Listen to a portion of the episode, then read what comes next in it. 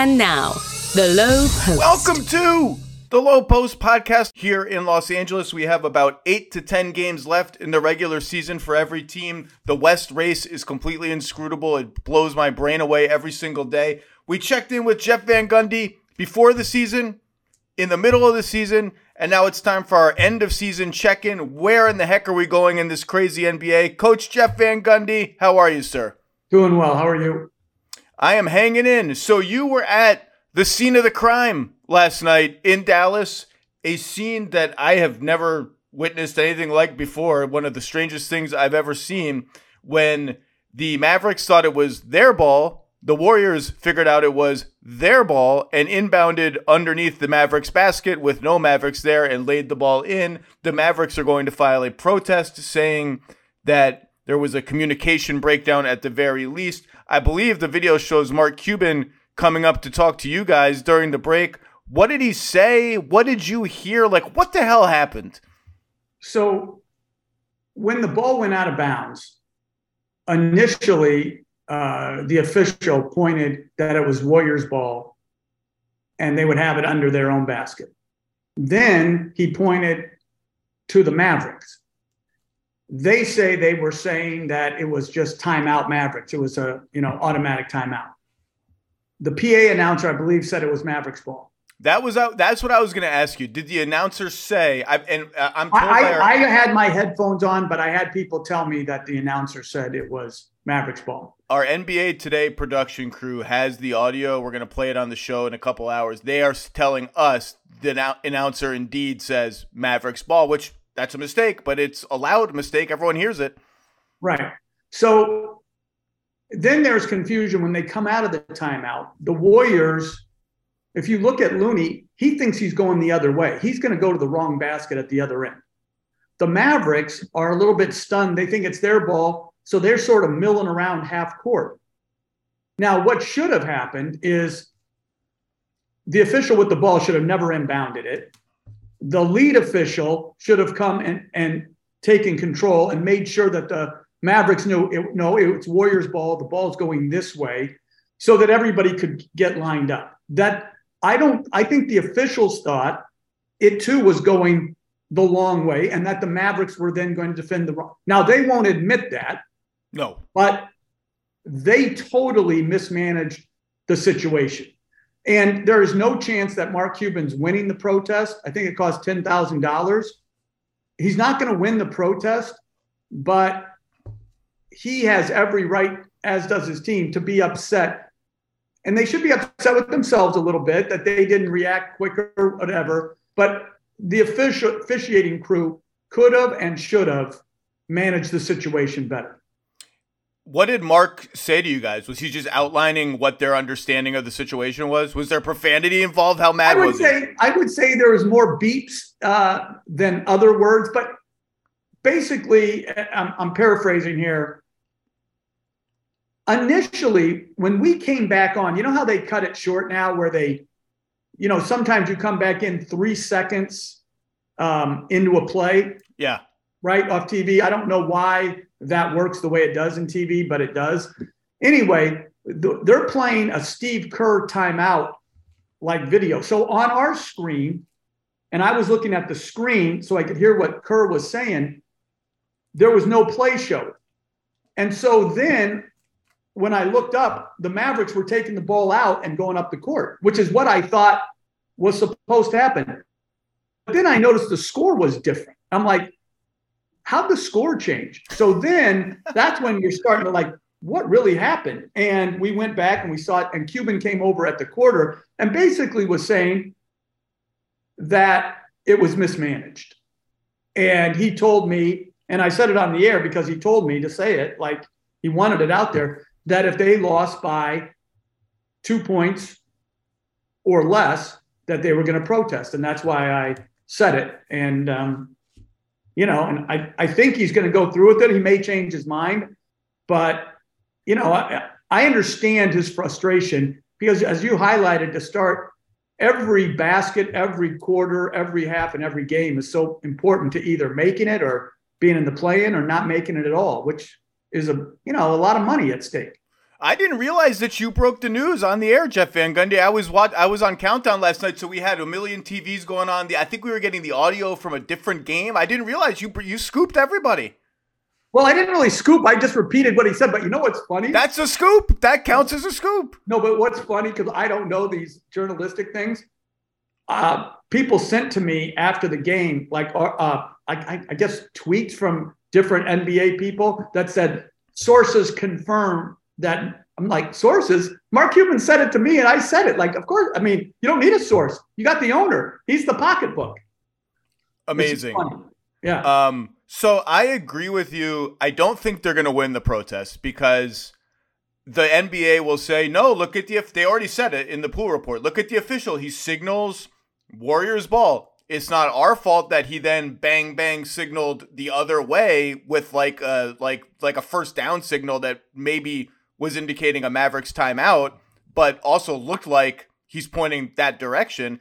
It's not the league's fault that the announcer then interprets that mistakenly and says Mavericks ball for the whole world to hear. It's not the league's fault that the Mavericks line up in some weird way and that Jordan Poole takes the ball from the ref very smart. But the best play of Jordan Poole's season, by the way, I think, is taking the ball from the ref and inbounding it immediately. The league will just say, that's not our fault. It's a communication breakdown across the board. But I completely agree with you. And if I were Mark Cuban, I would protest it too, because I, I what I agree with is this it's the ref's job to notice something is amiss and be like, this is not normal. This is the bit that last night was the biggest game of the NBA season to this point. It was the most important game. The Warriors have another game of separation over the Mavericks. They win the tiebreaker. It's a massively important game. It's a one point game all the way down until Curry makes that layup to put him up by three, and then it becomes a little bit of a free, free throw contest. I would protest it too because the refs like you're you, you should know this is not correct. Something is amiss. Let's get everyone on the same page, fair play, and go from there. And I think it's not like a I, I think Mark tweeted something like just the worst mistake I've ever seen in the history of Earth. Like it's it's not that bad, but it's bad and it's massively costly because we're gonna get to the West in a second, but I, I don't need to tell you, coach, like the Mavs are 36 and 37. They're four and eight in their last 12 games. They're three and six when Kyrie and Luka play together. It's only nine games. They lost Jalen Brunson in free agency. Then, because of that, traded their third and fourth best players from last year's conference finals team to get Kyrie Irving, who, by the way, can walk in free agency. And if anyone thinks they know what that guy is going to do in the offseason, I would love to know because I, I don't think it's predictable. And they're now ninth in the West. Like, if they lose in the play in, and Kyrie Irving walks, and I'm not saying either of those things are happening or likely to happen, that is a DEFCON 1 situation in Dallas. That immediately becomes a flashbulb, all eyes on the Mavericks. What do they do with their cap space situation? And last night's game makes that situation X percent more likely because, you know, they're going to have to win some games to get out of the play in now. It's a huge, huge loss. Well, I think what you said is so correct it, the league is going to say it's not our fault. And it isn't the league's fault. The officiating crew, there are a lot of things hard about officiating. That's not one of them last night. That particular play is not one of them. They thought the ball, no matter what they will cop to or not, they thought the ball was going the length of the court. They got confused just like the teams were.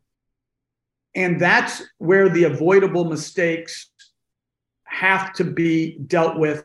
And they, I'm sure they will be dealt with, and there will be a behind the scenes reprimand because, as you said, a hugely important game, a totally avoidable mistake that was mismanaged by all three officials. And again, that's not the hard part. The hard part is officiating all the contact and what's a foul and what's not. And, you know, I mean, all those things are super hard.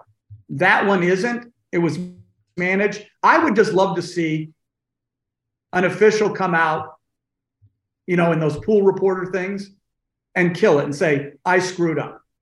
The pool report was one question long. Like, yeah. is that is that? So do you get to ask one question and then like a group of henchmen escort you out the door and that and that's it? Like, I don't get a follow up. You know, the thing I've always I, I don't know if if if everyone would agree, but like when you're coaching, right?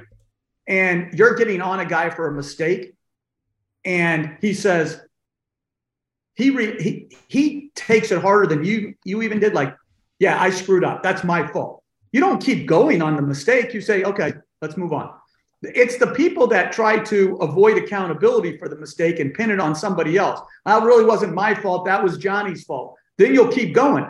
If the if the official, the lead official last night would have said, "Hey, Dallas, it, it was Golden State's ball. We mismanaged the situation. We feel awful about it. We must do better, and we will try to do better." This wouldn't even be a story. I even think Mark Cuban would have said, "Yeah, you know, mistakes like they happen all the time. Coaches make them, players make them, officials make them. It's just, I think for some reason, officials or or how they're taught to like sort of in the moment not take accountability, even though they may think they screwed up. I don't agree with that. I just think they should have just killed it last night and said, we screwed it up. Our well, fault. So, also, some of these quick ejections lately, the Scottie Barnes one, the Terance Mann one the other night, like, can we just chill out with these, like, instant, just throw them all out? I disagree. I disagree. I, I think, again, I wasn't there for each one, right? So, Scottie Barnes, if he said, You're cheating us, what do you want the man? What do you want well, the official? Why is Luka not ejected for the money signal? That that's even worse. I don't know. Uh, yeah, I don't think they saw that. I saw that. I I didn't. I, I know what it means, but like I didn't mention it because I, you know, to me sometimes trying to get into the intent of a player, again, it's out of control how some of these guys talk to officials, and I got into it a little bit with Dave Pasch last night in a, in a, in a joking manner, but we were talking about Doncic. Oh, thank. I, by the way, thank God for doing the people's service in that in that debate because the guy is complaining after every single call and, non-call and just event of life. You know, it's it, the people that complain every call, coaches and players. We start to praise them for like any little of humanity that they show the officials, right, or like respect. Whereas other guys who may not complain often, the moment they raise their voice, they're banged with a T and maybe an ejection because it's not normal. I, if I, I think the objective of, of officiating is to clo- call it as unbiasedly as possible, even though there are, there are many biases out there. Everybody has them, officials, coaches, players, right? But fight yourself on your biases. And when it comes to technical fouls, have a line in the stand, sand about what is and what's not a technical foul. And I don't even mind like Scottie Barnes thing because it's late in a close game. If that official says, I'm not doing it now, but I am going to screw you to start the next game. I tell you that right now. Take it back to you. That that's old school refereeing. That's old school. I will get you when I when I can, but I'm not doing it right now because it punishes the whole team and the game. So I, again, I think, and I ask, I, I always say this on the air, and, and probably too much. I don't understand why the officials take what they take. And I don't understand the inequality of what they take being dependent on a certain player. I, I, don't get it. I don't think it's right. I don't think it's fair. And I think that if they would have said a, a, a harsher, and I hate when the players then say they won't even communicate with us. Some of them some of these players don't deserve communication because they're not respectful in their communication. They what they want is, and coaches too, they want to be able to say in any tone of voice to a referee and then have that referee stand there in a calm manner and talk to them. And I disagree with that. If you want respect, learn to give respect. I guess I would say the players are competing and the referees are not competing the referees are competing with themselves and their own standards. The players are trying to win a game, so their temperament is going to be a little different. I don't want to get into an officiating thing. I guess no, no, but I want I want to say one more thing. I agree with that when it comes to physical confrontation, when it comes to player on player. Like I hate when they hit them with the double T's when it could have easily been like, hey, let's just separate and keep going. But I do think there has been um, an uptick, a huge uptick in the amount of verbal abuse the referees are subjected to and are expected to take. Um, I guess the remedy for this protest were the Mavs to win it would be in a very short time period. The season ends in like two and a half weeks to replay the last 13 minutes of the game with the score as it was in Dallas with the with the Mavericks aware that the Warriors about to inbound the ball. I'll tell you, I don't think it's going to happen, but it would be great theater. It would get great ratings if we had to go back to Dallas and replay 13 minutes of the game with like net all of this at stake. I think the the uh, proverbial toothpaste is out of the tube, and the Mavs are just going to have to take a very very big L on this one. ESPN did a great job today. They had the what seven winning pro or whatever it is in the last 50 years, and it was fascinating uh, to read about him. Uh, the Shaquille O'Neal one was fascinating to me, and he was traded. So they went back and played the X amount of uh, minutes. Uh, but I, I just, it has no chance, but it, it would be great theater. All right, let's do. I don't even know how many big questions. Some amount of big questions with Jeff Van Gundy for the rest of the season. Are you ready? Yep. Question one how worried are you about the Denver Nuggets' recent slump, particularly on defense? And the framing of this is in all this chaos in the West, it ain't going to be this chaotic every season. Some teams are going to have their SHIT together next season and the season beyond. The teams that have their SHIT together now have a great window to win with the conference in total chaos like this, the latest chaos being Paul George's injury, which we'll talk about. So the pressure is on Denver. They feel they feel like a, a rising feel good story. They're here now. They've had a kind of weird month. Their defense has slipped. They've righted the ship with wins over some bad Eastern Conference teams, three in a row. How worried are you about their defense with Jokic as the centerpiece of it? Well, I think you have to be concerned. They're going to get good shots. That's number one. They will get good shots against any team in the NBA. Jokic is he's just that good. They're they've you know, Murray and Porter and Aaron Gordon has been terrific there because he knows if he cuts, he's going to get the ball. So I think they're going to get great shots.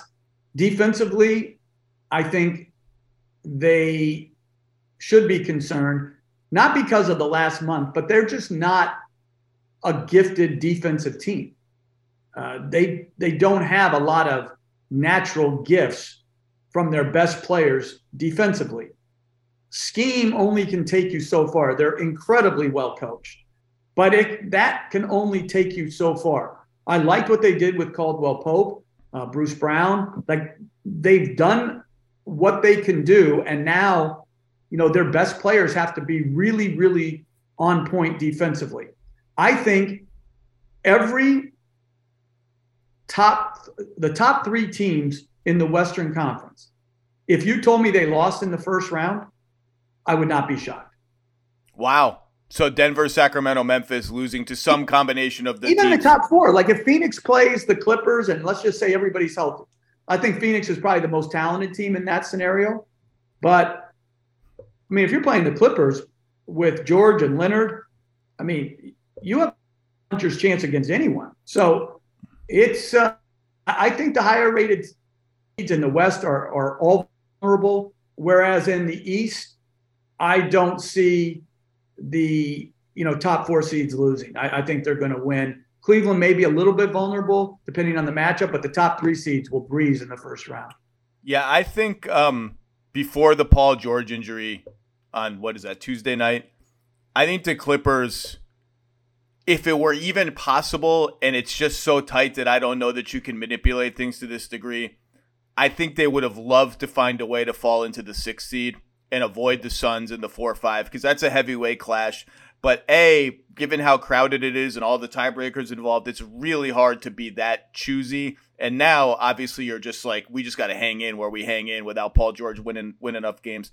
Um, I've talked a lot about Denver lately. I, I think their offense is just so good that I think it is possible to win a title with like an all time great offense and a slightly above average defense. I think you can win four playoff series that way.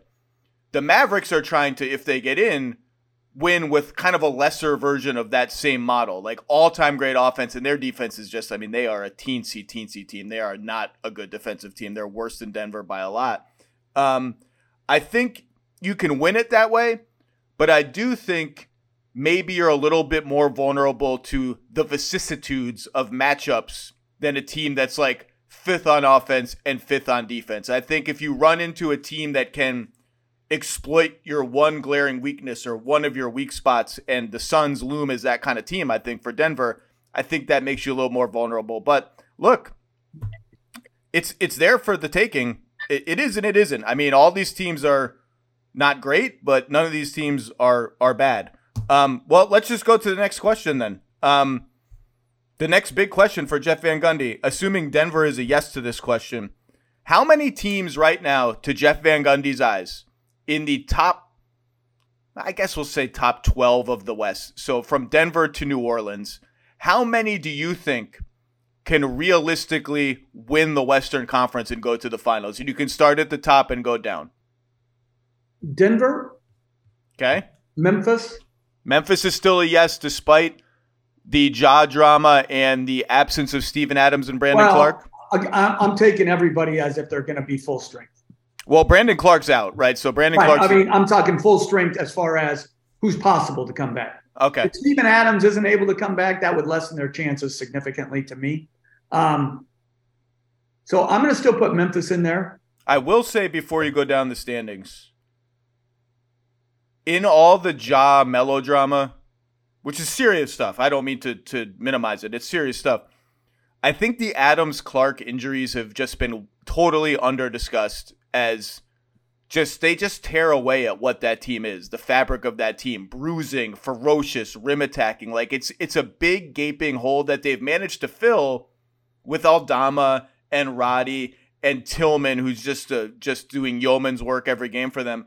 And most notably, the other thing that's been under discussed with them is Jaren Jackson Jr. has blown up on offense, and it's a trend that's been going on all season. This has been his best offensive season, and in the absence of Morant and in the absence of Clarke and Adams, he has ascended to another level.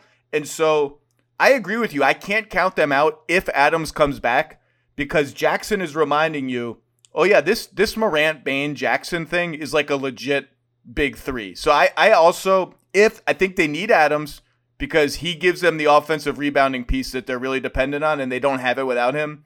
But if they get him back, I, I can't count them out in this conference. They're, those three guys are that good. Yeah, and they need that offensive rebounding. You know, with all the drive attacking they do, they need the offensive rebounding as bigs come to help on the misses. Just you know, clean it up and get you know second shot attempts. So I, I think they can. Uh, certainly, Phoenix could. Uh, uh, Golden State State could. I want to say the Clippers, but I, I do. I, I think they're for whatever reasons they haven't put together much good basketball this year, and so I'm going to give them the pass. You know, Golden State. They our our, say, our preseason pick, our mutual preseason pick, the Clippers yeah, to make the finals. Yeah.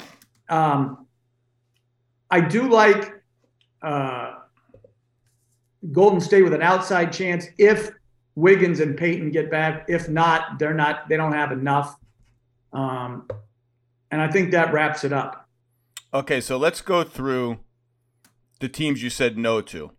You said no to Sacramento. Correct. Why? Uh, defensively. Just don't think they don't think they have enough. Don't think they have enough. I think they uh, they've had an incredible year. Fox has been great. I love Sabonis's um, Sacramento's versions of Jokic. Uh, just incredible offensive talent. They surrounded them with uh, more shooting. Uh, you know, the Huerter trade was, you know, he's got to get back for them, but the Huerter trade was under talked about. I think Monte McNair has done a fabulous job, and Mike Brown and his staff have as well. Um, I just remember back all the criticism they took for the Halliburton trade, and no one's coming forth and saying, "All right, I misjudged it. I misjudged not only how it was going to unleash Fox, not having to share the ball, but I didn't really realize how great Sabonis was, and I didn't realize, I believe, maybe in your one of your columns, how much that trade allowed them to then go out and get Huerter as well. Um, So I, I think he's done an expert job in renovating that roster. I just don't think they have enough defensive components to go through and win it. So to your point, I just wrote a big thing on the Kings, and I talked to Justin Holiday and Sabonis, who were both traded in that deal, and they told me we were on the flight. They were in Atlanta when they got traded from the Pacers, and right away they flew from Atlanta to Sacramento to get their physicals. Like the Kings needed them immediately. Holiday was like, "I've never been traded and played this fast," and they were like, "You know what? Let's see what on the flight. They're like, let's see what the internet is saying about this trade."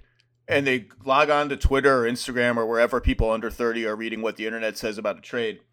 And they both are like, oh my God, everyone hates this trade. And Sabonis and Holiday look at each other and like, are the fans to boo us when we get there? Like they started to get worried that the Kings fans were to boo them because Halliburton was so beloved. And so let me ask you the devil's advocate about about Sacramento. You have Denver as a yes. Denver has the number 2 offense in the NBA and like the 15th, 16th defense. The Kings have the number 1 offense in the NBA, but they're 24th in defense. Denver can win and Sacramento can't. Is it just their their defense is a degree worse to you than Denver's and maybe their experience level too? Is it a combination of all that stuff? I would say for me, it's a combination of home court all the way through. So uh, is number one. Jokic, uh, you know, he's going to be the best player on the floor, and to me, and quite possibly every playoff game he plays in this year. Ooh, ooh. Second round against Phoenix? Well, we'll see. It could, I mean, it's possible. I can't say because I count durability a lot more than a lot of people. I, I, I, you know, being available to me is important. And that's not to discount, you know, obviously Durant's going to go down as one of the all time greats. Uh, Booker is a, is a Hall of Famer. Chris Paul, you know, he doesn't, you know, he's Hall of Famer. I'm just saying Jokic can be the best player on the floor. I don't mean by debate. I mean in any one game. Gotcha. He can play the best of any player on the floor. Every and game. Can, every game. And and Durant can too, by the way. And Booker could too. But I'm just saying, when you have that, you have a confidence about you, like, bring us home, big fella. You know, we'll figure out how to get a, a couple stops in there. You just make every right play like you do, and we'll ride you to the finish line. Um, so I do think they're more experienced as well, home court, Jokic, and a little bit better defense. You said uh, no for the Los Angeles Lakers, who are now one game under 500. Uh, we are going to get a LeBron health update today. Our Dave McMenamin has already reported on SportsCenter that the health update will be a ramp up and that there is hope within LeBron's camp um, that he could play in some or all of the last three games of the regular season before the play-in playoffs, whatever the Lakers end up playing in, if anything, after the season. Um, they have played quite well since the trade deadline without LeBron. Uh, they are now starting Austin Reaves, who is just been playing phenomenal for the last two months. Um, you really don't see a pathway with LeBron and AD and and what's been going on there, because I, I I look around at these teams and I'm like, I mean, my thing with the Lakers all year and with a lot of these teams have been you can win a playoff series. Like they're good enough to beat any of these teams four games out of seven, any top to bottom.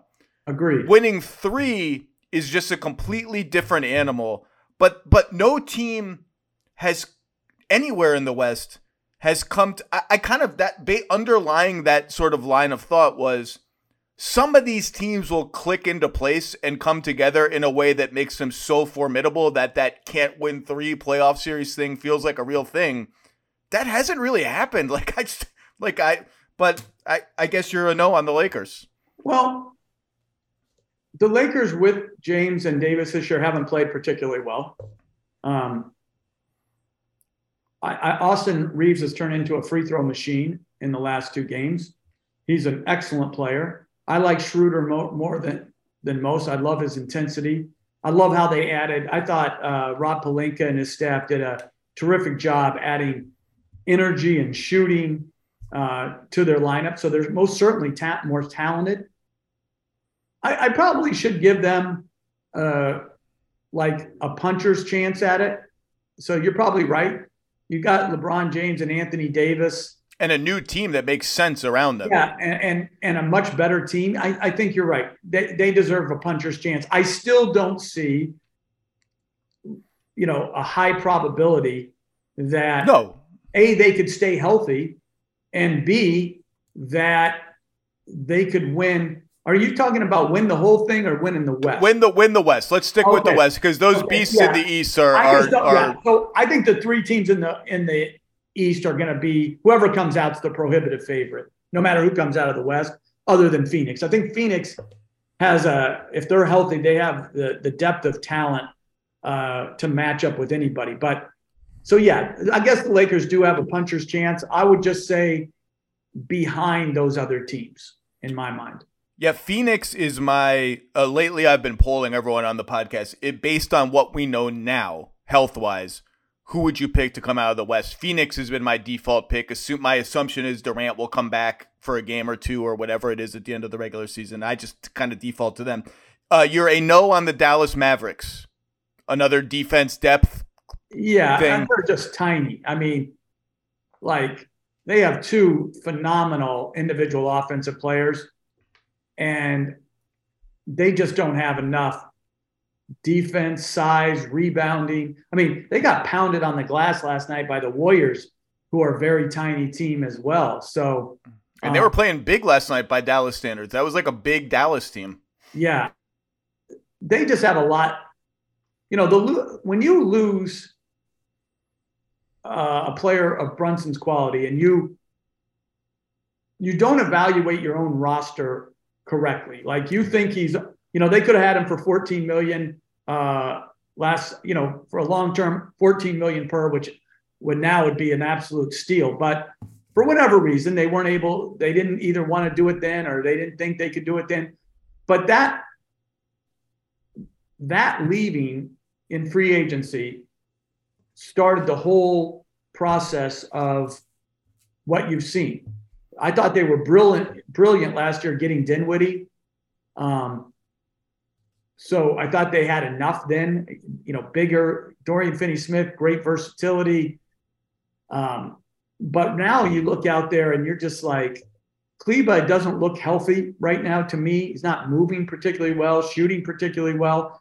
If they're going to make uh, noise, it's going to have to be because Irving and Doncic just make them unguardable, which is possible.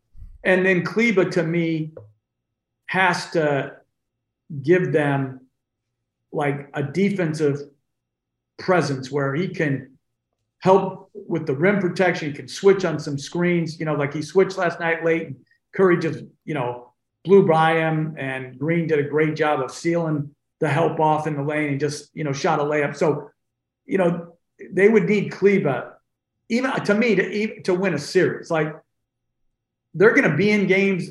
These two are phenomenal offensive players, but they're tiny and they're they've got no defensive presence.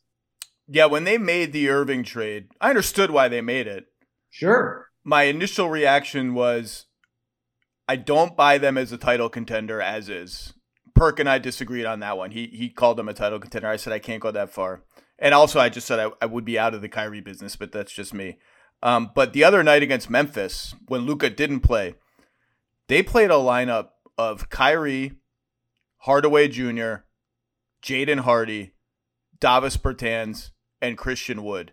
And you're just like, you just have no chance. You have no chance to defend or rebound. Zero. All you're you're just praying that they miss and that you go, you guys go crazy. And they just play too many lineups where you look around and like they just have no chance on defense on the glass. And, else, and if it weren't for what Jaden Hardy is doing, and I think this is a real thing. I think Jaden Hardy looks like he's going to be a player. Now I don't know if he's going to be a 20 point scorer, but he's got game, he's got craft, he's got guile, he's got a six nine wingspan, he can shoot it.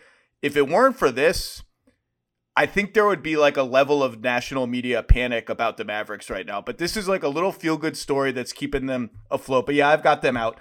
We both have so a no on Minnesota, who got Towns back last night and a no on Oklahoma City.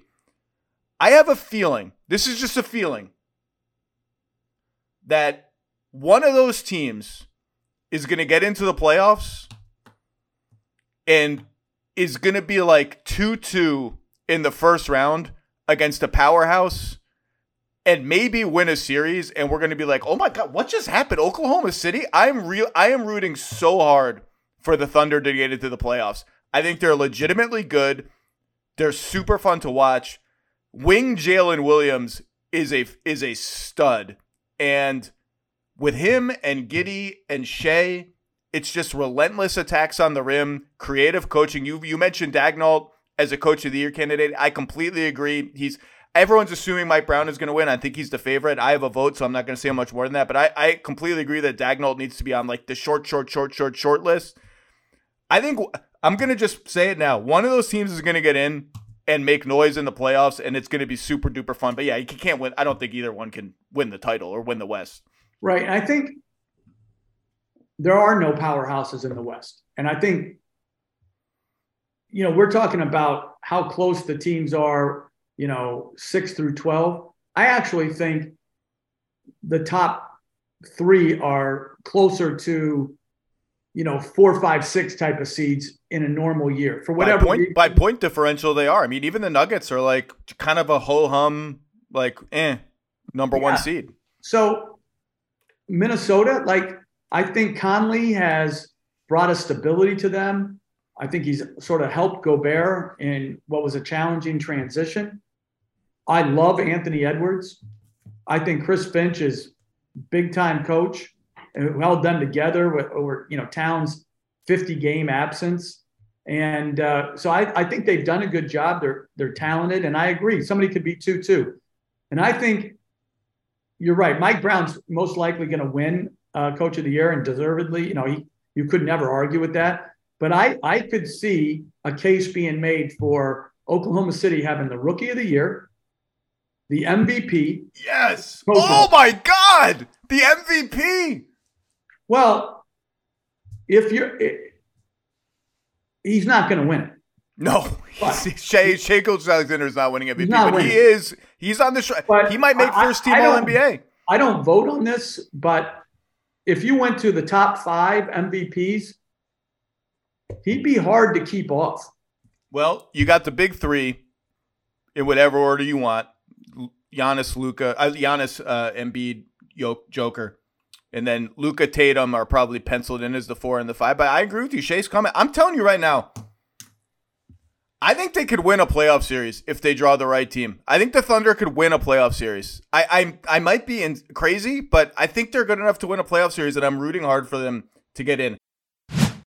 Shopping for Mother's Day is usually a challenge because you wait until the last minute. Shame on you, by the way. But Macy's Gift Finder makes it incredibly fast and easy to find the right gift just in time for Mother's Day. Whether you're shopping for your sister's first Mother's Day or your fashionista mom who loves to make a statement, Macy's Gift Finder has so many great gift ideas. You can easily pick out something special to celebrate them both. You can shop by price, anywhere from 25 bucks and under to 100 bucks and under. You can also sort by category like fragrance, handbags, more, or gift lists like for the mom who has everything pre-wrapped gifts, gifts for grandma. You can find top brands like Studio Pro model Beats headphones, Polaroid cameras, and Samsung smart TVs. So what are you waiting for? Mother's Day is May 12th. That's very soon. It'll be here before you know it. Macy's has the perfect gift guide to make picking something for your mom easy this year. Head to Macy's.com slash gift finder today. That's Macy's.com slash gift finder. Passion, drive, and patience, the formula for winning championships, is also what keeps your ride or die alive. eBay Motors has everything you need to maintain your vehicle and level it up to peak performance. Superchargers, roof racks, exhaust kits, LED headlights, and more. Whether you're into speed, power, or style, eBay Motors has you covered. With over 122 million parts for your number one ride or die, you'll always find exactly what you're looking for. And with eBay Guaranteed Fit, your part is guaranteed to fit your ride every time or your money back. Because with eBay Motors, you're burning rubber, not cash. With all the parts you need at the prices you want, it's easy to make your car the MVP and bring home huge wins. Keep your ride or die alive at ebaymotors.com. Eligible items only, exclusions apply.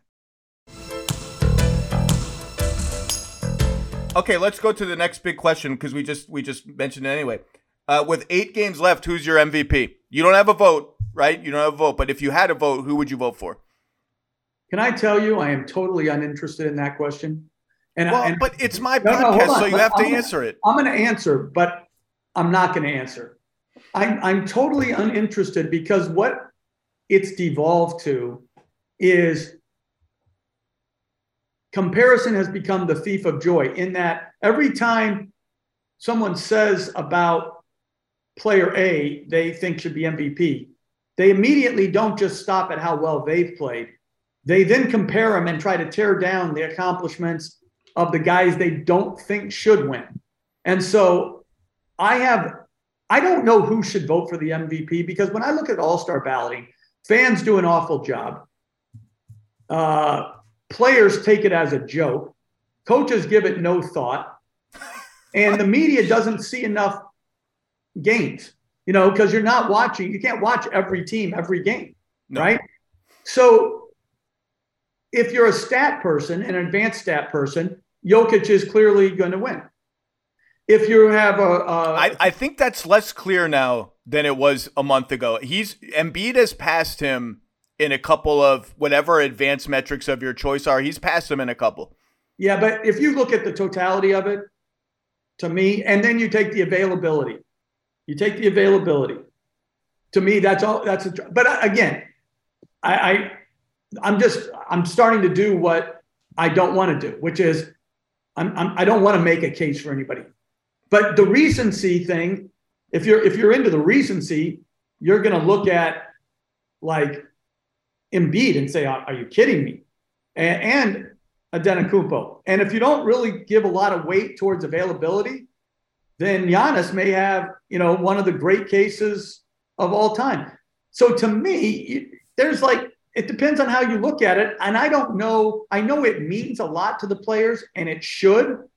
I just don't know who's qualified to actually vote and who will take the requisite time to study it all, to watch it all, and to take it serious um, and, and not come into where they want a certain person to win. You know, Tom Thibodeau, uh, he said after a game, they were talking to him about Barrett, and he goes, if you torture the numbers enough, they'll confess to anything. And I think that's how people like they just take whatever numbers they want to concentrate on and torture them to make a case. I just, I just think like, I just don't even know who should vote for it, let alone like who should actually win it, because I think everybody you're talking about and like I said, Gilgeous Alexander, I don't think anyone's done more for their team than he could have. Like what he's done for their team, it's amazing. So the Thunder were the thing. Thunder were here this week in LA. I've been in LA all week. They were here. They're still here. They had three games here. There are people around the Thunder who are worried he's not going to make any of the All NBA teams because they're just a 500 team. I'm like, he if he doesn't make an All NBA team, it's like a crime. He might make first team All NBA. Forget any any Media. Who votes for that? Media. Media. Okay. I and I'll say this. I so you're so just to be clear, you're abdicating the question, and number one on your MVP ballot is joy and happiness. That's what you're voting for. Yeah, I just I think again, and I watch a lot, but what happens is when you watch, if if you don't watch all every game of somebody's season, and and you just watch pockets, which is what like I do. Like I don't watch every game of every team. You see a guy on a good night or a bad night, and your opinion is shaped versus if you watch every game, like the like Doc Rivers knows what type of season Embiid's had. He's seen every play. Uh, Michael Malone knows about Jokic, and uh, Joe Mazzulla knows about Tatum, and uh, Bud knows about you know Giannis, and and they could all make compelling cases for their guy. And so to me, one of the reasons why I stopped voting was I just didn't feel like I could see enough to give it the introspection that an award of that magnitude deserves. And that's why I come back to I don't know who should vote for the MVP.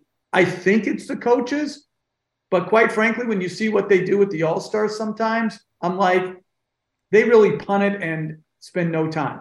So well, they and they fall into the other trap, which is they've seen 82 games of Embiid and maybe three of Jokic, right? And so it's, yeah, it's reputation. It, so much is not done on that season, but you know, you know, lifetime award achievements in the All Star game. Well, I, I I will say, I mean, I have a ballot, and every year I think about giving it up. And the reason I think about giving it up is the NBA needs to find another way to decide supermaxes and all this stuff, or find another voting pool because I, I, the media should not be voting on all NBA given what it determines. It's incredibly uncomfortable for the media. It's bad for players.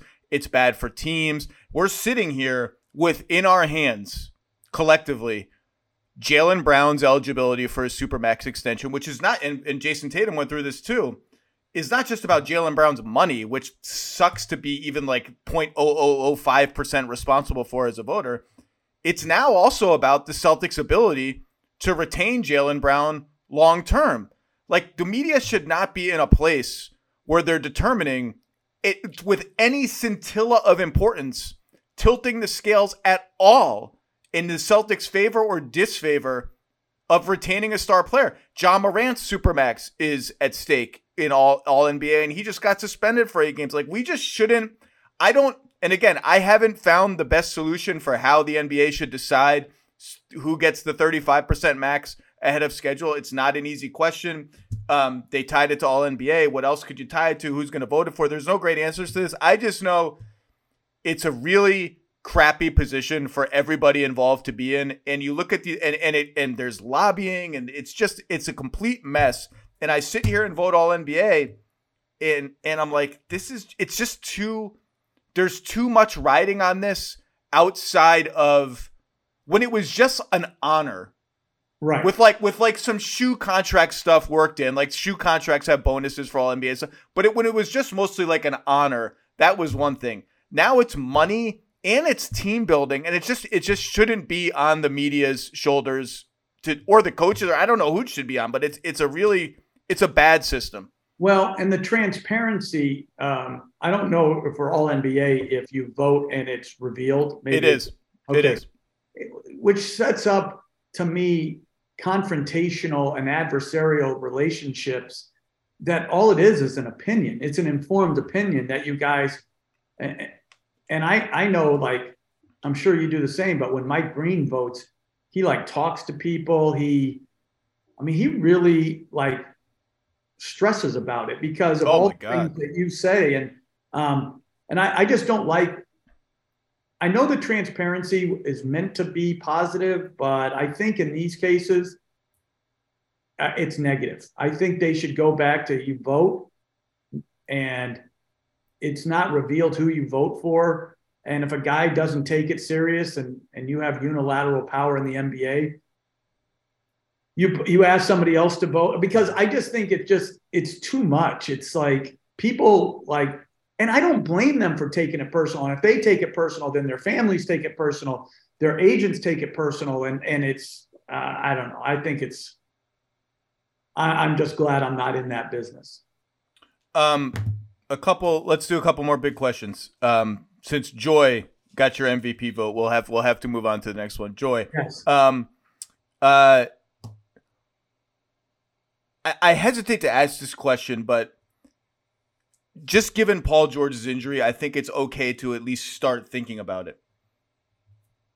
If if the Clippers have already missed their best chance to win the title with Paul George and Kawhi Leonard, and please Clippers fans, know that I said if because this is a thought exercise. They can still win it this year if he comes back in time. I agree with you, coach, that they haven't really put together like a 10 or 15 game stretch that gives you a ton of faith that they have a championship team in there, but the talent is the talent. But just just to pretend for the sake of just interesting conversation that their best chance was in the past somewhere. Was the trade worth it for Paul George and Kawhi Leonard effectively? All the picks, all the swaps, Shai Gilgeous-Alexander. If it peaks at 2021 conference finals with Kawhi injured, was it worth it? Well, I would think everybody would say no. It wasn't. I mean, I don't, I don't even think if you have uh, the advantage of hindsight, hindsight, then no. But I think when they did it, it made complete sense, and it it was brilliant actually that they were able to achieve what they were able to achieve, getting you know, which everybody wants is these huge wings that are multifaceted and multi-talented. And and so it, it made absolute sense. And some things make sense and just don't work out for a variety of reasons. And it's infuriating if you're a fan or if you're in management, I'm sure for the Clippers or on the coaching staff, uh, because you see the possibilities. And they've always kept trying to rework their roster to give them a better and better chance. But if it does peak at a conference uh, champ or you know conference final, I, I, I would say everybody would say no, they wanted better, they wanted more. But one thing I wouldn't do if I if I was them is I'm disappointed with the results, of what it is, but I would take a chance on two great wing players in their primes anytime. And so I hope they don't ever regret that they went for it because I think going for it uh, takes huge basketball courage. They went for it. And, you know, to now, it's probably been disappointing for them and their fans. But like you said, if Paul, I mean, there's a lot of ifs, but if Paul George gets back and if Kawhi Leonard can see his way to play in consecutive games and they get stable point guard play and they have enough shooting, I mean, they can be dangerous. Well, Kawhi's been, Kawhi's been a top five player in the league for the last two months. I mean, he's back essentially to being Kawhi. I think you nailed the answer. I think you nailed it. Um, it de- it really depends how you look at the question. I think if the results are this, it was quote unquote not worth it, and there is some chance that this ends up in a bust ish scenario. And by that I just mean this: SGA is better than anybody thought he was going to be. SGA is a stud, a superstar, and he was the cost of that trade. The draft equity going out the door, the Thunder control the Clippers draft picks this season via a swap that could come into play. Next season outright, 2025 swap, 2026 outright. Another pick has already become Jalen Williams, who has a chance to win Rookie of the Year. So there is a chance that this isn't Tatum Brown bad on the draft pick end of it, but it's still like bad. It's still not great. Um, all that said, I just like I, I can't sit here and second guess the process. I think this is just a trade. I, I will never forget someone in the wee hours of that morning. We were talking through the trade. And it was executive on another team said to me something that is stuck in my brain forever. It could go down as one of the worst trades in the history of the league and it's a trade you absolutely have to make.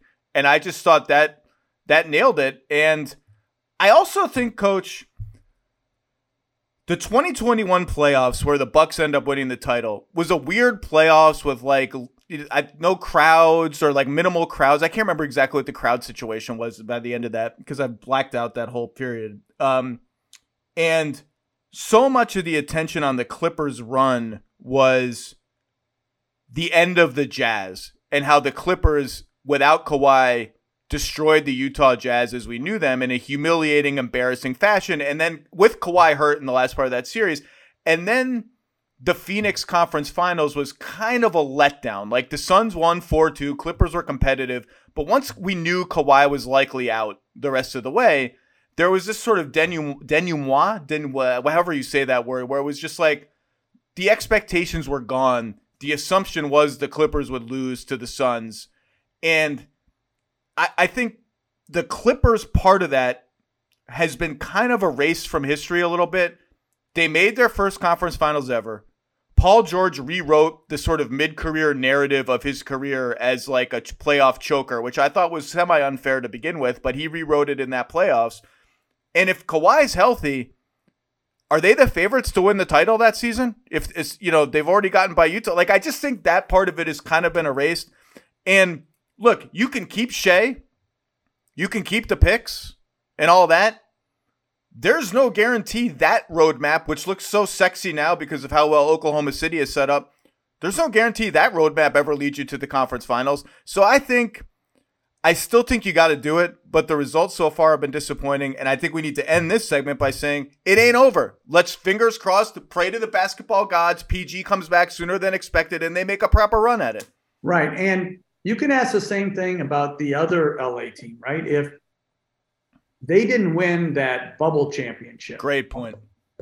Would that have been like, I forgot the term you used for the Clippers, a, a disappointment or, a, you know, what they traded for Anthony Davis and, and James and all the, you know, the Westbrook trade then and all, all these different trades to put that together, right? I think we would be sitting here saying the same thing, you know, that it was still something they should have done. And, you know, you give them credit for going for it, but it just didn't work. And, and they, they won that bubble championship, um, which was, you know, sort of str- strange competition to begin with.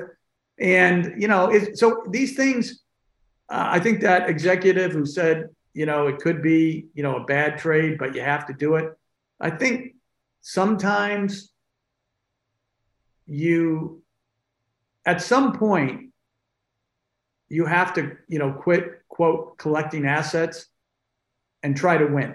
And they did. And i i give them credit for that. I lawrence frank to me steve ballmer like i don't know what it's going to end up to be. Like you said hopefully paul george is ha- uh, healthy and they have a good chance to do whatever they're going to do but I love the way they've gone about it. They they keep trying to churn it and and surround those two guys with whatever they think is best. And they got an outstanding coach in Ty Lue. And sometimes, you know, Pat Riley used to say this. Sometimes you're just born at the wrong time. You know, like you're just you meet up against somebody that's just better than you. Like you're Andy, you're Andy Roddick.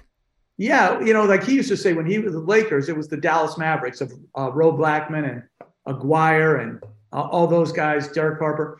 Um, but this year, when you look at the West, if healthy, this is what to me they've got to hold the rope on. Like we could win it. We've had a bumpy year.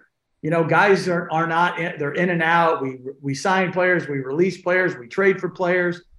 Uh, some guys we thought would play a big role don't even play. Other guys were starters. Now they're coming off the bench. Westbrook comes in late. Like it's all this. And and yet, when they start, and I'll presume they're not going to start with home court, they could go on the on the road and win game one. They don't care about home court. I, I they just don't care. I mean, they they're good enough. They can go. They can they could run through it. They could, and that's I don't I don't I don't think it'll happen. But if I was a Clipper fan, I would just hold on to that hope one day we'll, we'll I'll go through all the draft moves and stuff, because you said they've churned their roster and they have really done a nice job churning their roster. There are some what ifs here and there that are interesting, but it's not over yet. For the ones who get it done, Grainger offers high quality supplies and solutions for every industry, as well as access to product specialists who have the knowledge and experience to answer your toughest questions. Plus, their commitment to being your safety partner can help you keep your facility safe and your people safer. Call or click Grainger.com or just stop by.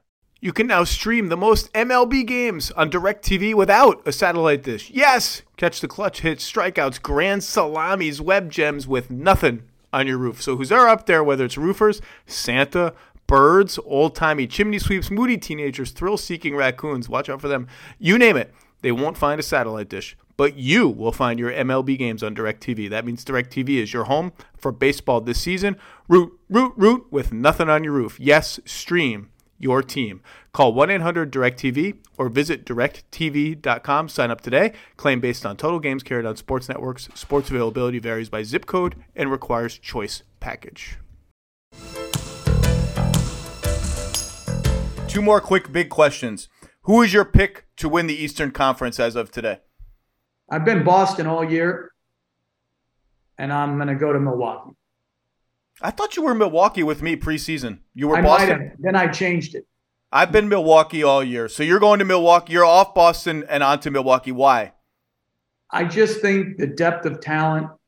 Giannis is just, I, I just, uh, he's just so relentless in how he plays the game, and they surround him with the you know just great roster building. Um, They've got a great combination of offense and defense. And I, I tell you, I think it's it's they're not going to have that second round. Whoever of those three teams, right? Like the, if if both, let's just say it's the standings stay the same way in Boston and Philly are matched in the second round. I mean, you know how well you're going to have to play to come out of that, and then go to Milwaukee. And Milwaukee may have problems with. I'm not saying that, but I'm. I just think that in this case, the home court of avoiding that that second round absolute power. Like the top three teams in the ba- in basketball this year are all in the East, and only having to play one to advance to the finals to me is huge. Uh, I Milwaukee was my preseason pick, and I'm just going to quickly name check four guys who seem to be ascending at the right time. Khris Middleton, starting to look like himself. I'm still Joe, concerned. I'm concerned. I'm, you're still concerned? Tell I me am. why. Just movements. Like I love Khris Middleton. You know, I was uh, so fortunate to be a part of USA Basketball in both the World Cup and the Olympics, and to be around him and Holiday, uh, and but Middleton twice. I have just such respect for his game, his attitude, just who he is as a guy. But he still seems, particularly defensively, not as sharp and as sure. And so I, am I'm, I'm going to hold out on that one. Go ahead. I I agree with you. He's getting blown by a lot defensively, and he doesn't seem to be moving quite as uh, explosively on offense. He's never the most explosive player, but his his elevation doesn't seem the same. But I'm more concerned about his offense than his defense because I just think they have the ability to they, with Holiday, Lopez, and Giannis, they can they can absorb a subpar Middleton postseason run. On offense, they need him, and I think he'll deliver enough. But they need him in the two man game late with he and Giannis. Like it's by far, you know, it's been their go to. You know, put uh, Middleton in a, in a pick and roll with Giannis, and it's impossible with Giannis rolling to the rim. You're going to get something good, and and so I hope you're right. Uh, I hope he's healthy and ascending. I have so much respect for him. They've been doing a little more of that in the last five games, which is one of the reasons I'm encouraged. Brook Lopez has been amazing as an offensive threat and not just a three point shooter in the last six weeks, which I like. Jevon Carter has had a really nice season, and Joe Ingles has given them more than I thought he would, making shots, passing, all that. Um, related to this, can Philly win the title? Yes. I agree. I've been saying it all year. Philly, I've been saying it all year. Philly has everything they need to win the title. The road's going to be hard. James Harden's got to show up in big games. I, I said on NBA today all year, they should be offended by how we've talked about them on this show as like this weak third sister in the East behind the two juggernauts. They they they are not as proven as those two teams. They maybe don't deserve the same level of benefit of the doubt. They don't need Harden to be Houston Harden. That guy is gone. If he can be 20 and 10 Harden, they have everything they need to win the title. I, I agree. You know, Embiid is so dominant, such a foul drawer, just like Giannis is, right? Which is to me what Boston is missing. That guy who just lives at the line, um, which is such a weapon, obviously, but particularly in the playoffs. You know, to play, be able to set your defense because these guys are just, just relentless, and and they have done a great job putting Embiid more at the nail and at the elbow. And man, he's just so good. And I think he's a better passer from there than he was in the low post when facing double teams. So, yeah, I, I think they have everything they need. They need to be mentally tough. Uh, they need to be able to withstand some up and down play.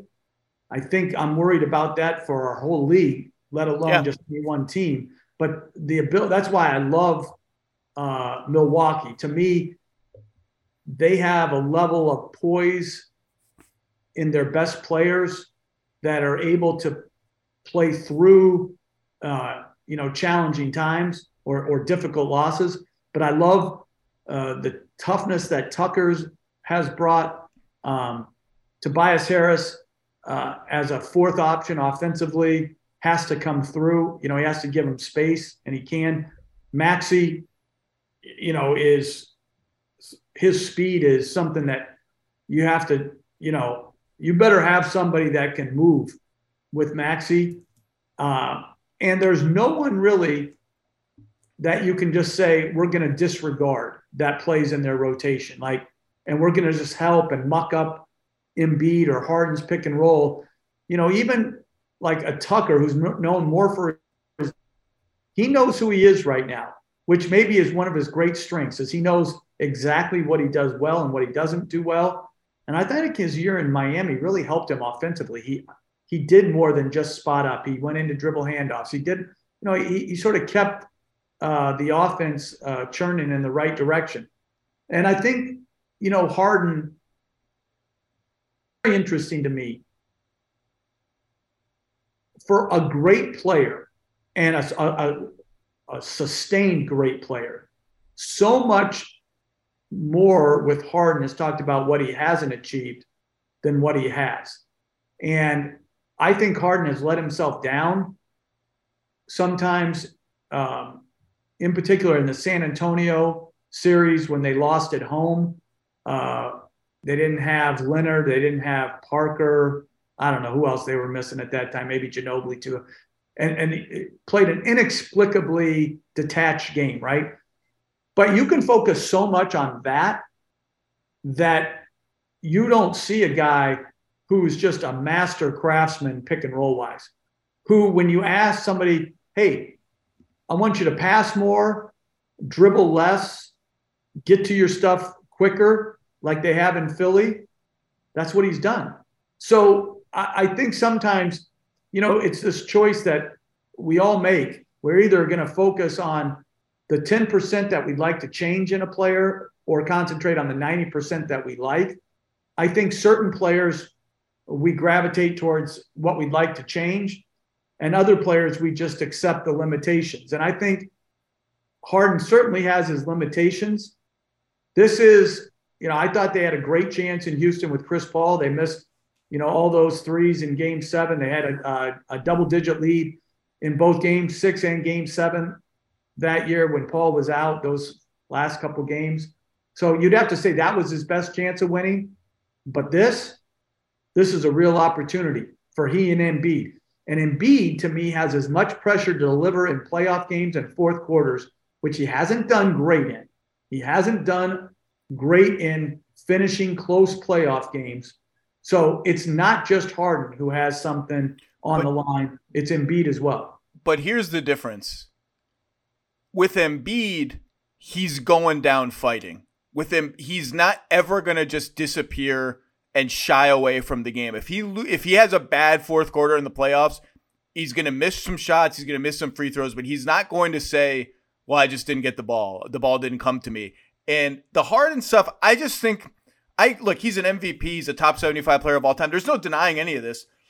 I, I think the spotlight is fair because that San Antonio game you mentioned, it would be one thing if that were a standalone anomaly. He has like five games like that in really, really high stakes moments, including just last season in game six against Miami, which frankly was a Miami team that they should have been able to beat or at least push to game seven. I, I just think the scrutiny is not this made up thing. He's got four, five, six games where you're like, what happened to James Harden in like this game where the whole season is at stake? And and so I can I, I can I rebut that just a, a little bit though? You may. Uh, yeah and I'm not being a, a Harden apologist right now because uh, I have those like, like what was that like type of moments. But I believe he was wasn't he hurt last year a little bit? He was dealing with the the still I believe the lingering ha- hamstring or calf yeah, or whatever right. whatever. And so the one thing I would say about Harden he also had big games last year. He had a massive game to help them beat Toronto in the first right. round. Like so, so was he hurt then? I do, I just never know how no, to litigate these things. Amen to that. If I if you can't say a guy's healthy when he has a great game and unhealthy when he has a bad game, I think we all you know do that. So I'm guilty as charged on that. Good job in holding me to account on that. No, I'm just asking. I wasn't but holding. I, I was just asking. No, no, no. I love to be held to account because I don't even buy some of the stuff I say. So I'm glad you did that. um, but with Embiid in particular, I think if you study his his playoff games, and I, I gotta say I was disappointed uh, two years ago, like when he he could have protected Simmons, and he didn't. And that that was blown up to be something much bigger than it was. Like that play that Simmons made, and and everybody bailed to me on Simmons to cover their own butts. And just from afar, I thought it was BS. And so But it's the same thing. Like that was it was just one play, but it was the culmination of Simmons Oh. disappearing fourth quarter after fourth quarter after fourth quarter after fourth quarter, year after year after year. Yeah. But like we can just say too, everybody enjoys Embiid more too. They just like him and he's likable. Like, but I think just because we like him shouldn't mean that we lessen the scrutiny. I, I just think sometimes all of our biases come into play in who we hold, hold to account for their play late and who we overlook and give some outs to. And I'm not saying um, Harden, listen, of course he feels pre- he's a great player though. And I just think like he and Embiid getting back, they have a great chance. Let's just cut through it. Like they like I think you said it before, they have everything they need. There's nothing now. They're going to have to go through two great teams to get to the finals. And so if they come up short, I don't think it's as much a statement on what they No. weren't able to do. If they lose in the first round, you know, then there's something that went haywire. Yeah, there's losing and there's losing, and the manner of it matters. If they lose a competitive six or seven game series to Boston, where everyone shows up and fights and Boston just better, what can you do? If they lose in five and something un- bad happens, then you know if someone doesn't show up. That's a different story. Last big question, and we'll be super quick. The East, six to ten. We if the Pacers had lost in Toronto last night, the East playoffs would have been pretty set just in terms of the identity of the ten teams. The Pacers gave themselves a fighting chance. Brooklyn six, Miami seven, Atlanta, Toronto, Chicago. Miami may pass Brooklyn. They have a chance to pass Brooklyn and get to six. Brooklyn has the tiebreaker. Toronto's played pretty well with Poeltl. Chicago, I just can't figure out to save my life. Atlanta is is man is man is of all those teams.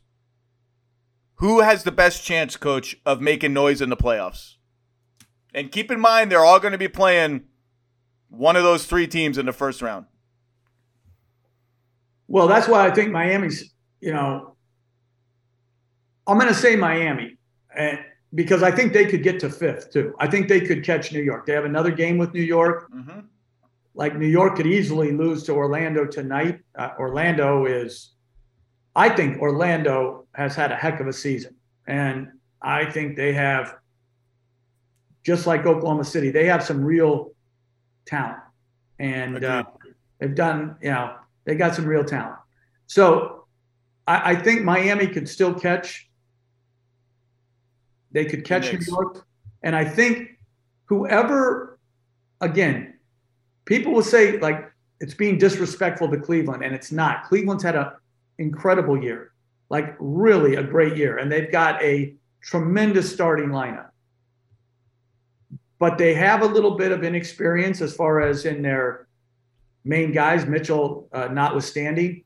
And I think New York or Miami, whoever comes in fifth, could push Cleveland into a very good series. I, there's I don't think that's a hot I don't even, I know Cleveland's got the best point differential in the East or whatever like I don't I don't think that's a hot take. Those teams are good. And I'm not trying to make it a hot take. I'm just saying, like what I see with my eyes. Like, I don't think any of those teams that you mentioned has a chance in hell of beating the top three. So it doesn't matter. Like, I, I think Atlanta eh, with Trae Young, um, he could go win a game by himself because he's a wizard as far as passing. But I don't see them defending well enough. I just don't think those first three, like I'll be surprised if any of the first round series with involving those top three teams go to six games. I just see them as, you know, the win the first two, lose game three, win game four in a tough, hard fought game, close them out in game five, and move on. Yeah, I think the answer has to be Miami just because of what they've done and how good Butler is in the playoffs, how good Adebayo is overall. I think they need Kyle Lowry to start soon, and he's been looking a little better coming off the bench. When they, when they have Vincent and Herro on the floor at the same time, they're just too vulnerable defensively. They're too small. Um, Kyle Lowry's not tall, but you know he's like a brick wall in the. He can't post up Kyle Lowry. I mean, I'm not even sure Hakeem Olajuwon could post up Kyle Lowry. I'm being facetious, but okay, I was just gonna say That- that's, that's how good. That's how good Kyle Lowry is in the post. Yeah, Hakeem would dream shake and shoot Hakeem- right over him. I think Akeem today could score on Kyle Lowry in the Oh, Okay, apologies to Hakeem Olajuwon, Yeah. who I think I who I think actually is is like really underrated in like when people discuss the top ten or twelve players of all time. You better mention Olajuwon in that discussion. You Yeah, better mention him. Um, it has to be it has to be Miami. All right, coach, you got to go. It's just a pleasure doing these check-ins with you. We'll probably have to do another one. I'll make you do another one in the finals at some point. I try. I know you're busy. I try and keep them sparse, but this is three for the season. They're all delightful. Thank you for being a scoopster on the scene in Dallas last night, and for all your work on TV. It's it's tremendous. Thanks for thanks for slumming it here with me. You got it, man. Thank you for having me. Take care.